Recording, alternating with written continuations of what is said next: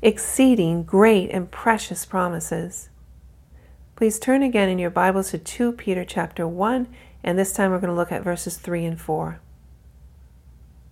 According as his divine power hath given unto us all things that pertain unto life and godliness, through the knowledge of him that hath called us to glory and virtue, whereby are given unto us exceeding great and precious promises, that by these ye might be partakers of the divine nature, having escaped the corruption that is in the world through lust.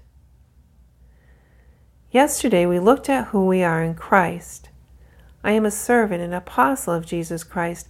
That's who I am. I'm not defined by what I do, but by whom I belong to.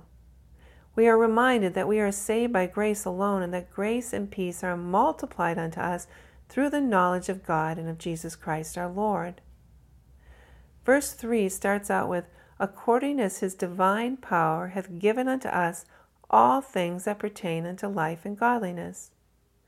Think about that. All things that pertain to life and godliness.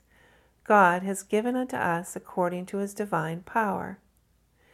The same Spirit that raised Jesus from the dead lives in us, and he has given unto us all things.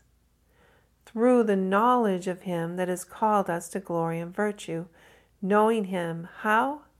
through His Word and by the Spirit. We cannot know Him apart from His Word, and we cannot understand His Word apart from the Spirit. Jesus said in John 14 26, But the Comforter, which is the Holy Ghost, whom the Father will send in my name, he shall teach you all things and bring all things to your remembrance, whatsoever I have said unto you. What has he said unto us? Verse 4 says, Whereby are given unto us exceeding great and precious promises. Not just a promise, but promises, great and precious promises. What promises come to your mind? Do you know him?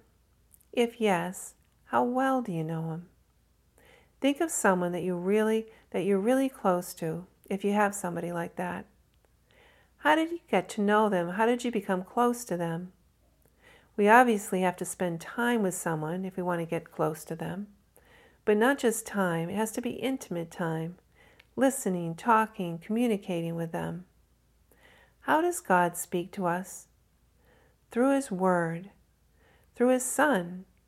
Hebrews 1 says, God, who in sundry times and diverse manners spake in times past unto the fathers by the prophets, hath in these last days spoken unto us by His Son how important is it to spend time with the Lord in His Word, and especially in Jesus' words, in the Gospels and the epistles? Next, it says that by these, by what? By His great and precious promises, we might be partakers of the divine nature. What does that mean to be a partaker of the divine nature?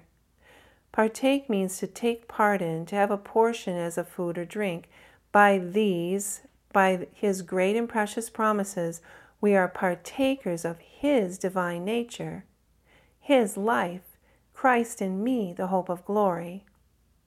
Apart from Christ, I can do nothing, but if I abide in Him and His words abide in me, what has He promised? Ye shall ask what ye will, and it shall be done unto you. Herein is my Father glorified, that you bear much fruit. So shall be my disciples. John 15, 7. And lastly, having escaped the corruption that is in the world through lust. If I'm sitting at Jesus' feet, spending time with Him in His Word and growing and knowing Him, I will escape the corruption that is in the world through lust. Lust means intense longing in want of. What has He promised? According as His divine power hath given unto me all things that pertain unto life and godliness. If I know this, especially if I know this by experience, then why would I be in want of anything? As David said in Psalm 23, The Lord is my shepherd, I shall not be in want. I shall not be in want of anything. Why? Because the Lord is my shepherd.